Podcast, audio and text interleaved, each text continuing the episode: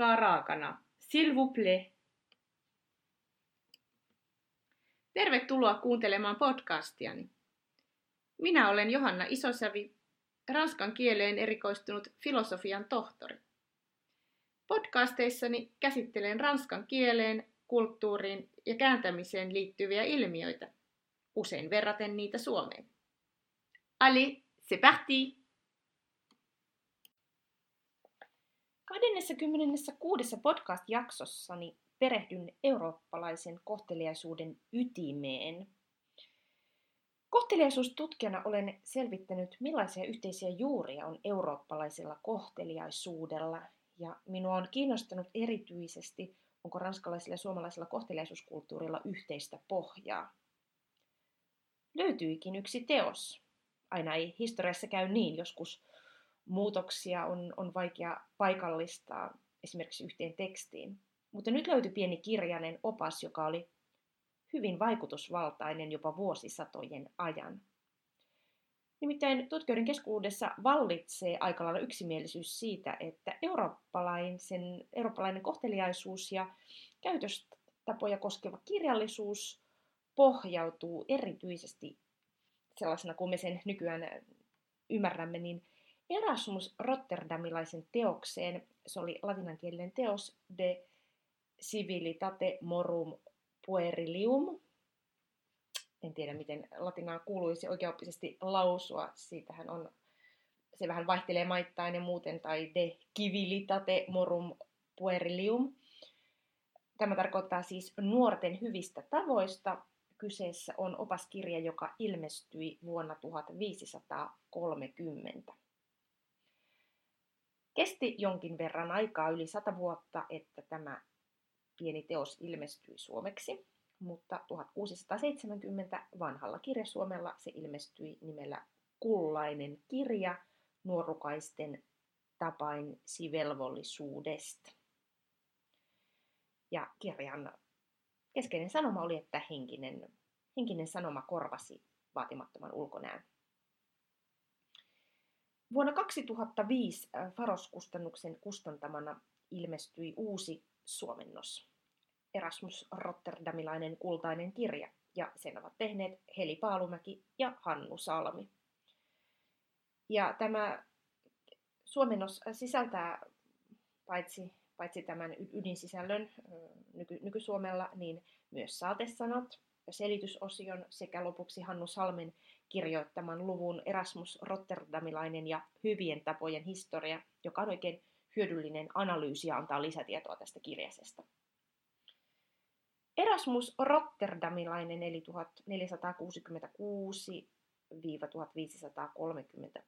ja hän oli hollantilainen latinisti, humanisti, joka käsitteli filosofisia ja teologisia kysymyksiä sekä myös arkisempia teemoja.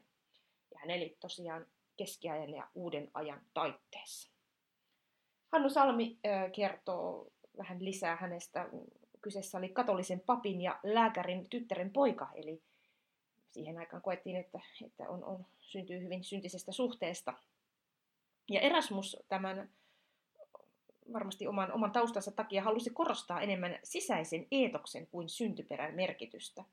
Ja hänestä tulikin monille aikalaisille esimerkki siitä, miten elämässä voi menestyä vastuks, vastus, vastuksista huolimatta omistautumalla vapaiden taiteiden harrastukselle.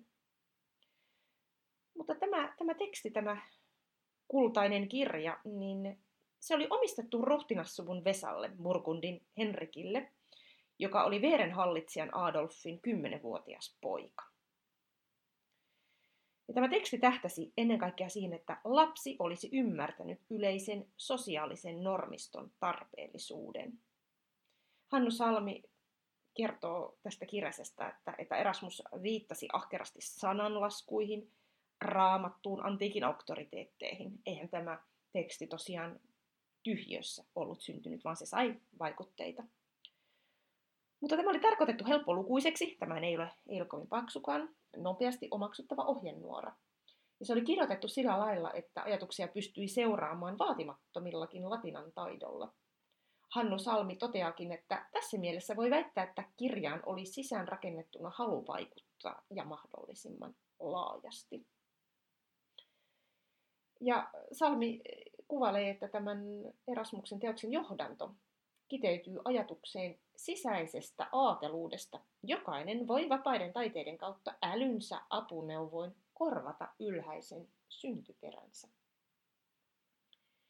Ranskalainen historioitsija Jacques Rivel on analysoinut tätä kirjasta muuten oikein kiinnostavassa teoksessa, joka on myös suomennettu.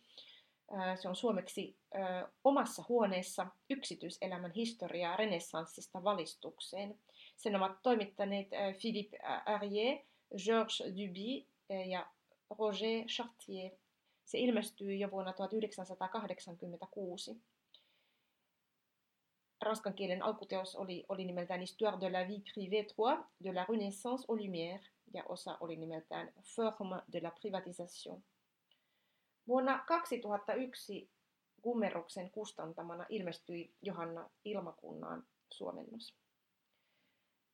Tässä kirjassa artikkelissaan Jacques Rivel kuvaa, että Erasmuksen opas oli uudistava kolmessa suhteessa. Ensinnäkin se oli suunnattu lapsille, kun aikaisemmin tekstit opastivat samalla lailla aikuisia ja lapsia. Toiseksi teksti oli suunnattu kaikille lapsille, ei pelkästään eliitille, vaikka se olikin omistettu nuorelle aatelispojalle. Erasmus kirjoitti kirjassaan, että tavoitteeni on rohkaista kaikkia nuorukaisia opettelemaan näitä periaatteita innokkaammin, kun ne on omistettu korkeasyntyiselle pojalle. Mutta Hannu Salmi vähän kritisoi tätä Revelin käsitystä, että kyse olisi oppasta kaikille lapsille. Salmi huomauttaa, että kirja on hyvin sukupuolittunut. Se on suunnattu pojille, eikä siellä mainita sanaakaan tyttöjen kasvatuksesta.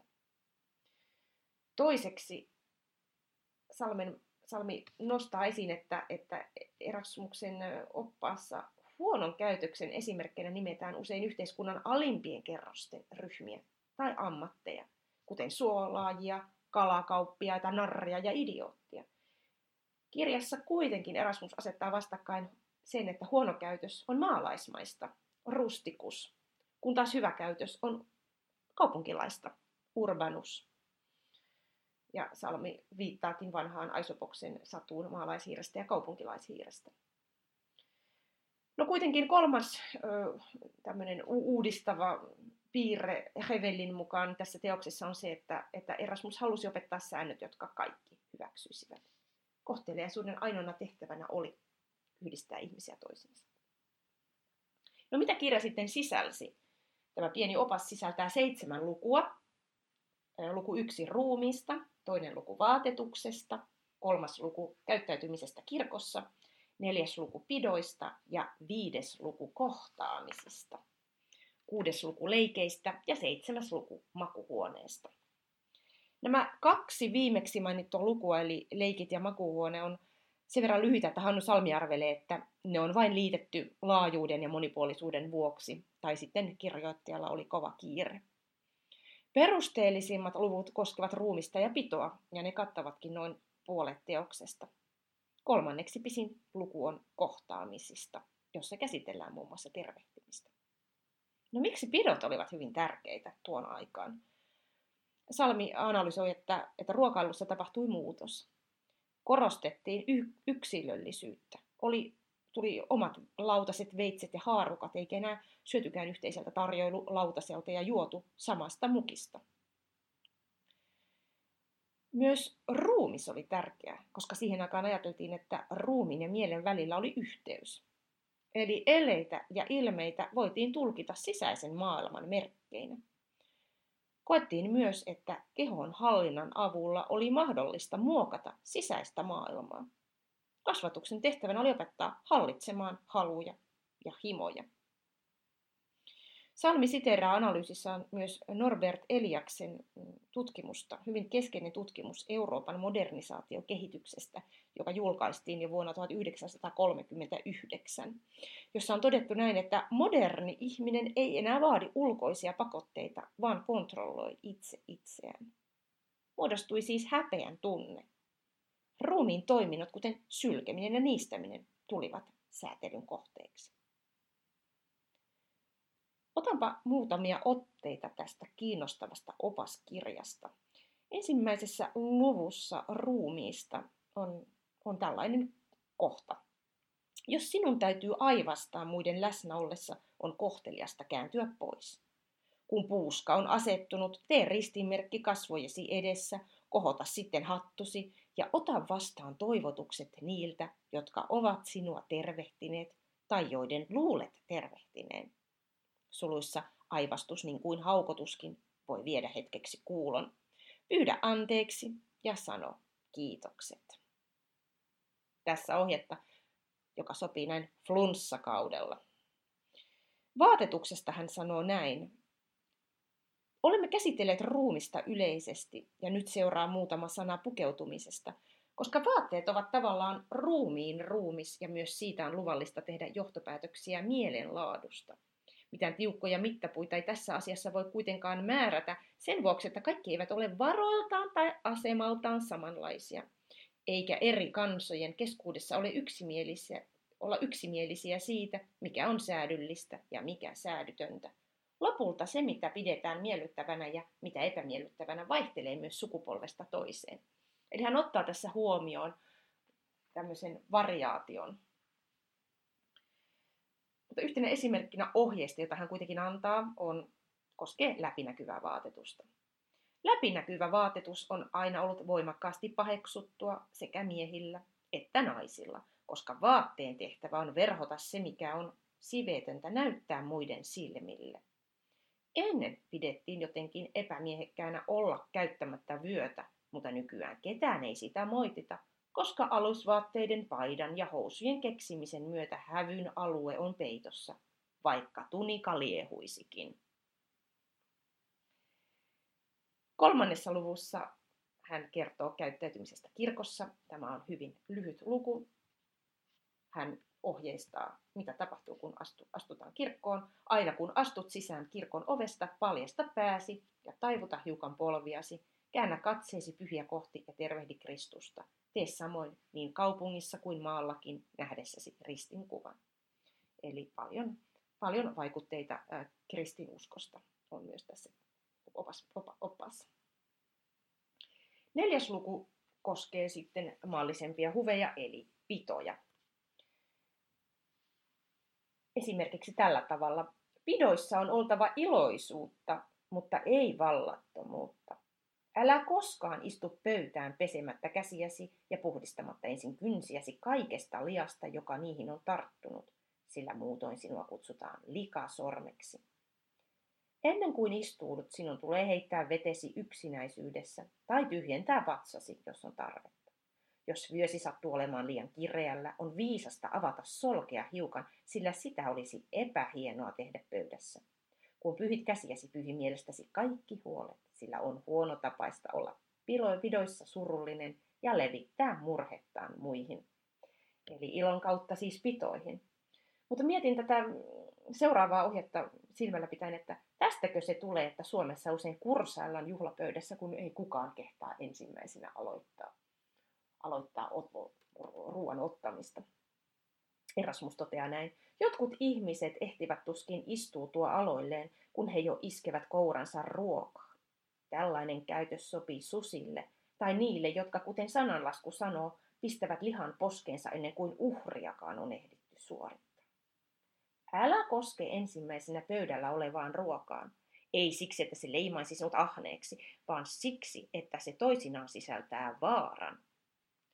Se, joka ottaa suullisen polttavan kuumaa ruokaa, kokeilematta sitä ensin, on pakotettu joko sylkäisemään sen pois, tai jos hän nielaisee annoksensa, kärventämään kurkkunsa. Molemmat tapaukset ovat sekä hölmöjä että säälittäviä. Otan vielä yhden otteen tästä tärkeäksi koetusta pidosta, josta, josta näkyy sen, miten Erasmus asetti kohteliaisuuden vastakkain maalaisuuden kanssa, kuten Salmikin totesi analyysissä. Syöminen olisi hyvä keskeyttää aina silloin tällöin ja antautua keskusteluun. Jotkut ihmiset syövät ja juovat keskeytyksettä, eivät siksi, että olisivat nälkäisiä tai janoisia, vaan siksi, etteivät he muutoin hallitsisi liikkeitään. He raapisivat päätään, kaivaisivat hampaitaan, elehtisivät käsillään leikkisivät ruokailuveitsellään tai yskisivät, rykisivät kurkkuaan tai syljeskelisivät. Tällaiset tavat, vaikka ne kumpuaisivatkin eräänlaisesta maalaismaisesta ujoudesta, saattavat vaikuttaa mielenvikaisuudelta. Aika kovaa tekstiä. No viides luku sitten kohtaamisista. Luku alkaa sellaisella neuvolla, jossa korostetaan ikää ja asemaa. Nuorukainenhan on aina sekä nuorempi että alemmassa asemassa. Kohdatessaan tiellä henkilön, jotta on ikänsä nähden kunnioitettava, hurskautensa vuoksi arvostettava, joka on huomattavassa asemassa tai jostain muusta syystä kunnianarvoinen.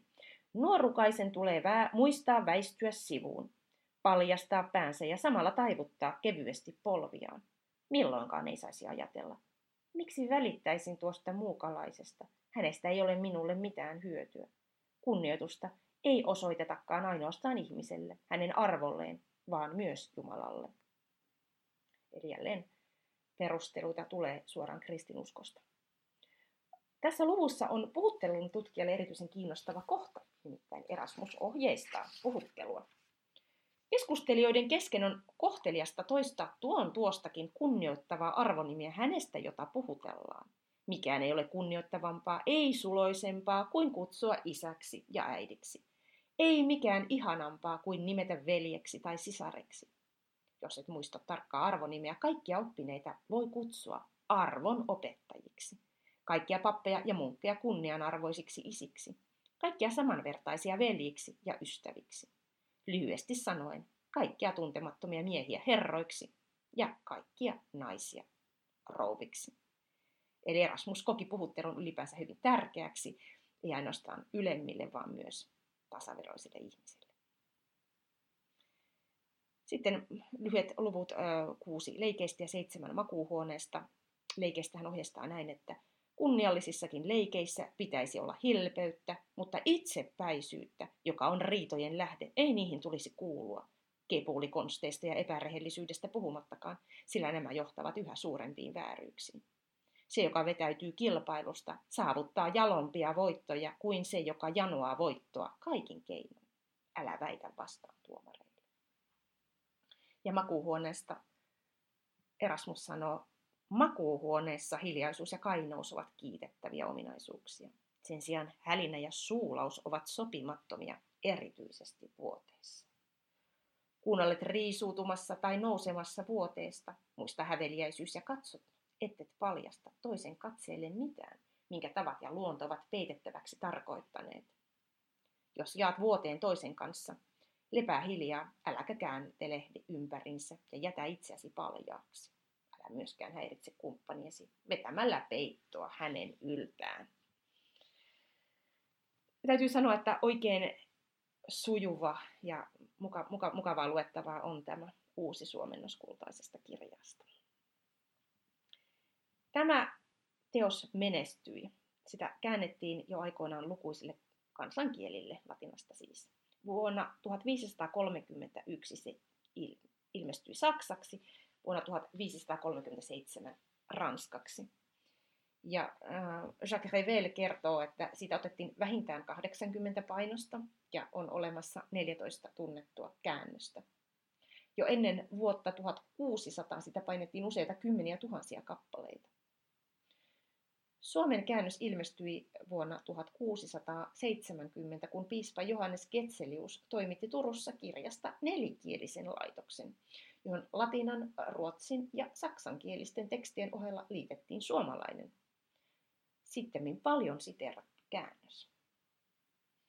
Mika Jokiaho totesi kirjoituksessaan kansaa kasvattamassa. Tämä teksti on julkaistu vuonna 2007 julkaisussa Suomen tammi niin hän, hän sanoi tätä suomennosta ja sen julkaisemista siihen liittyen, että se oli osa rahvaan sivilisoimisyritystä Ruotsin valtakunnassa. Hän jatkaa, että kirja oli kirjoitettu humanismin ja renessanssin ihmisihanteen hengessä ja sopi hyvin niin hengellisen kuin maallisenkin vallan kasvatustavoitteisiin. Mutta vieläkään ei ole saatu selville, että kuka tämän on oikein suomentanut, tämän ensimmäisen version Pirkko Forsman Svensson on jäljittänyt suomentajaa ja hän, hän, hän toteaa näin, että, että, että suomentaja jää edelleen tuntemattomaksi. Kyseessä on ilmeisesti joku pohjoisesta satakunnasta kotoisin oleva henkilö, joka ei ole jättänyt jälkeensä muita tekstejä. Lounaissuomalainen vaikutus on tuntuva, mutta kääntäjän oma ideolekti, eli siis puhetapa, paistaa läpi. Mahdollista on myös, että suomennoksesta on vastannut työryhmä. Asiantuntijana ja käännösongelmien ratkaisina saattoi olla lounaismurteinenkin kielentaitaja. Miksei juuri Gabriel Tammelinus ja hänen lisäkseen vaikkapa vanha Laurentius Petre. Näitä on siis aikaisemmin ehdotettu suomentajiksi. Työryhmän kuului joka tapauksessa pohjoisempaa murretta edustava sihteeri tai joku muu jäsen, jonka ähm, kielen parteen perinnäisen hartauskirjallisuuden yhdenmukaistava vaikutus ei ollut yltänyt. Eli aika kiinnostavaa kielellistä analyysiä. Mutta miksi tämä teos ylipäänsä menestyi? Sitä on ranskalainen historioitsija Jacques Revel analysoinut. Elettiin aikaa, jolloin katolinen yhtenäiskulttuuri oli murtunut ja keskiajan tiukat hierarkiat olivat heikentyneet. Vaadittiin tästä tilille ritariyhteiskuntaa ja ritariromantiikkaa. Elettiin uutta sosiaalista ja kulttuurista tilannetta, kun sosiaaliset ryhmät eriarvoistuivat ja ihmisten väliset suhteet monimatkaistuivat. Silloin tarvittiin yhteistä kieltä, uusia kiinnekohtia, varsinkin kun sosiaaliset suhteet muuttuivat aiempaa vapaammiksi ja tiiviimmiksi. Tätä Erasmusen teosta muokattiin myöhemmin tarkoituksiin sopivasti jo aika pian sen ilmestymisen jälkeen, eli jo 1550 mennessä oli tehty muokkauksia. Ja mitäs, mitäs oikein tapahtui? No Jacques Revel analysoi, että alun perin tämmöisenä humanistisena hankkeena, kun tämä Erasmuksen kirja oli, oli tullut, niin siitä, siitä tuli osa protestanttista, erityisesti luterilaista ja kalvinistista uskonpuhdistusta. Ja kirjan menestys oli, oli, oli suurin erityisesti siellä, missä reform, minne reformaatio oli juurtunut. Erasmus itsehän säilytti tämmöisen kultaisen kes, keskitien. Ei ottanut niin tähän, tähän, tähän, tähän kantaa, mutta protestanteille lasten kasvatus oli hyvin keskeinen kysymys. Minkä takia? Ne otki tässä vähän omia tulkintoja. Vastoin Erasmuksen käsityksiä protestantit kokesi, kokivat, että paha houkutteli lasta. Ja lisäksi lapsista tuli aikuisia, joiden piti elää yhdessä. Ja tästä tuli sitten vähän poliittistakin huolta. Eli reformaation maissa koulujen säännöt olivat kirkollisten ja maallisten viranomaisten tapa kontrolloida lapsia. Toiseksi, miten, miten tätä muokattiin, niin mitä tapahtui? Kohteliaisuudesta tuli osa kouluopetusta. Täytyy kuitenkin huomioida, että Erasmus itse oli kannattanut opetusta kodin piirissä, että sitä käytösopetusta antaisivat joko vanhemmat tai kotiopettaja. Ja protestanttiset kasvattajat lisäsivätkin tähän sitten kurin. Hevel toteaa, että käytösoppaista tuli välttämätön osa peruskasvatusta koko pohjoisessa Euroopassa, Reiniltä Baltiaan, Englantiin, Alankomaihin. Ja myös Suomessa tämä oli suosittu koulukirja, tästä on historiatset maininneet. Mutta tosiaan tätä tekstiä muokattiin, siihen lisättiin kouluopetukseen tarvittavia asioita. Esimerkiksi kirjaimistoa, välimerkkien käyttöä ja oikein kirjoitusta – Eli toisin sanoen tapakasvatus liitettiin muuhun opetukseen.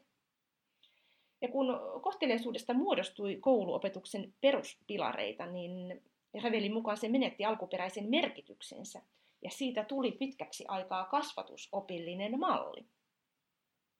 Koulumateriaali oli tuohon aikaan hyvin kirjavaa, ja kohteliaisuus säilyikin Revelin mukaan varmana ja muuttumattomana arvona 1800-luvun puolelle asti.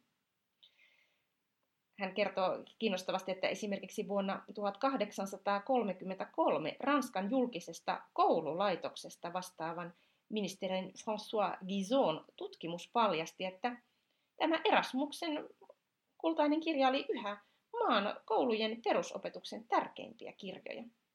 Ja 20 vuotta myöhemminkin koulutarkastajat huomasivat, että sitä yhä käytettiin Ranskassa. Miksi kultainen kirja piti pintansa yli kolme vuosisataa? No Revel on analysoinut näin, että, että Kyseessä olivat ankarat, ja kasvatu, ankarat kasvatukselliset ja kulttuuriset käytännöt, jotka nopeasti yleistyivät. Hän antoi esimerkkinä ensimmäisen ranskantajan Pierre Salian toteamuksen vuonna 1537. Tämä koski Ranskan kansaa. Ranskan kansa ei anna periksi kenellekään, vaan ylittää muut rehellisyydessä, itsehillinnässä, eleissä ja tavoissa. Ja lyhyesti sanottuna, kaikilla tekemisen ja puhumisen viehättävillä humaaneilla ja sivistyneillä tavoilla. Nämä vaikuttavat osalta sen luontoa. Hevel kirjoittaakin, että 1600-1700-luvulla lukijoille esiteltiin teoksia, jotka koskevat nimenomaan Ranskassa harjoitettavia kohteliaisuustapoja. Mutta oikeasti säännöt olivat samoja kaikkialla. Ne olivat nimittäin Erasmuksen oppaan muunnelmia. No entä sitten Suomi? Mika Jokiaho kertoo mainitsemassani Suomea koskevassa artikkelissaan kansaa kasvattamassa, miten kruunu ja kirkko halusivat kitkeä pois rahvaan tapoja, erityisesti ruumiin toimintoja, joista Erasmus oh- ohjeisti kirjassaan. Jokiaho sanookin, liittää siis tämän Suomen tilanteen ja, ja, ja tämän oppaan, että uuden ajan alussa ruumiin toiminnot haluttiin kätkeä. Ruumiin toiminnolle erityisesti aukoilla oli tärkeä rooli tavallisen kansan kulttuurissa. Piereskely ja syljeskely sekä ruumiin toiminnoista avoimesti puhuminen olivat osa rahvaan kulttuuria. Näitä ominaisuuksia kirkko ja maallinen esivalta halusivat kitkeä pois.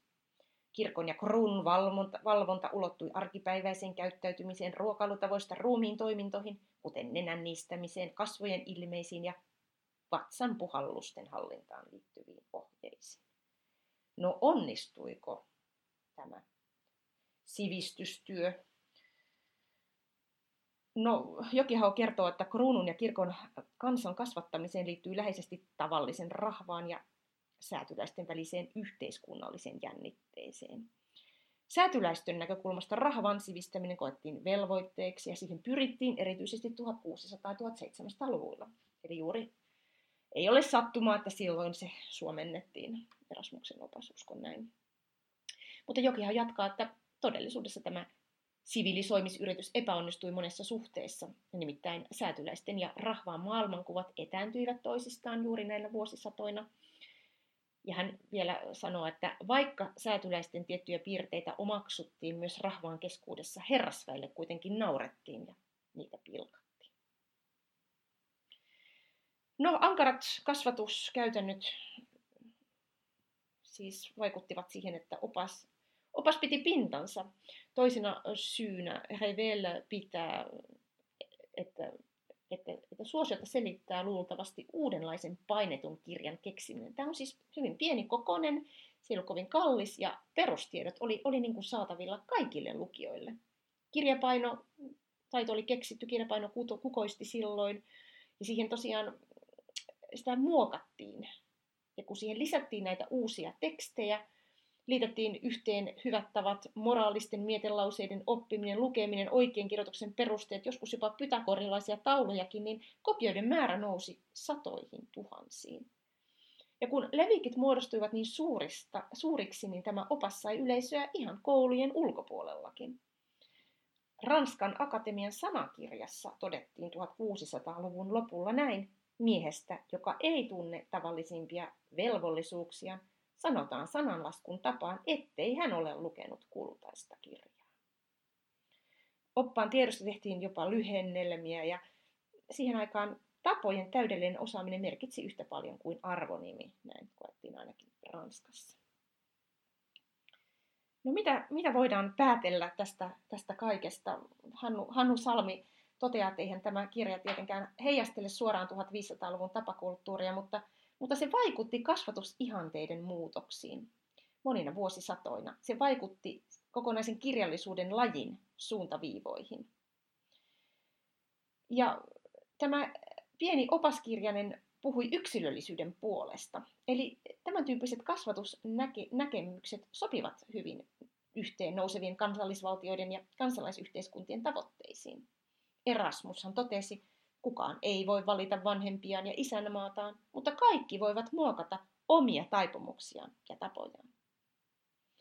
mielestäni on hyvin kiinnostavaa, miten meillä on tällainen yhteinen eurooppalaisen kohteliaisuuden perusta, että Erasmuksen kirja levisi paitsi Ranskaan, myöhemmin myös Suomeen, säilytti suosion vuosisatoja, mikä tuntui suorastaan uskomattomalta. Että vaikka kyse olikin ihanteista, että eihän me tiedä, miten, miten kaikki ihmiset oli käyttäytyneet. Siinähän on paljon variaatiota sosiaaliluokkien ja, ja, ja kulttuurien ka- ka- välillä. Mutta, mutta, mutta silti tämä yhteinen eurooppalainen pohja on, on mielestäni kiinnostava, kun, kun on tutkinut, olen itse tutkinut nyt niin kuin ihmisten käsityksiä suomalaisesta ja ranskalaisesta kohteliaisuudesta, nimenomaan ulkopuolisten käsitykset, jotka muuttaa siihen toiseen maahan, niin kun on käynyt ilmi näitä eroja, Suomessa enempi annetaan tilaa toiselle ja Ranskassa on tärkeämpi se osoittaa se suhde toiseen ihmiseen, sanoin elein reagoida toiseen, niin tietyllä tavalla kyse on, on kuitenkin, että me, me tunnetaan molemmissa kulttuureissa samantapaiset ilmiöt, kuten tämä tervehtiminen ja nämä erot on, on tavallaan niin kuin hienovaraisia. Me, me puhutaan kuitenkin samoista asioista, vaikka, vaikka ehkä niiden frekvenssi on eri ja, ja niin poispäin. Silti ihmisistä nämä erot voivat tuntua isolta, mutta toisaalta kaikki on, on suhteellista. Et meillä, on, meillä on kuitenkin paljon yhteistä pohjaa meidän tavoissa ja, ja, ja tämmöisiä yhteisiä ihanteita, joita on käytösoppaissa esitetty myöhemminkin. Että on todella kiehtovaa, miten tämä pieni kirjainen oli niin vaikutusvaltainen. Toki nämä tarkoitusperät eivät aina olleet niin yleviä. Niitä on käytetty tämmöisiä sääntöjä toisten kontrollointiin ja, ja, ja ylipäätään vähän aina se ongelma, että elitti, elitti sanelee, miten, miten niin kuin pitäisi, pitäisi elää. Mutta että tässä kuitenkin on, on myös sellaisia ajattomaksi koettuja neuvoja. Ja jotenkin Erasmuksen oppaan suosio mielestäni osoitti se, että mikä on, on ikiaikaisen tärkeää, että nämä ihmisten väliset suhteet ja se, että, että haetaan jonkinlaista harmonista yhteiselämää. Voit lukea lisää ranskan kielen ja kulttuurin ilmiöistä blogissani johanna.isosavi.com kautta blog.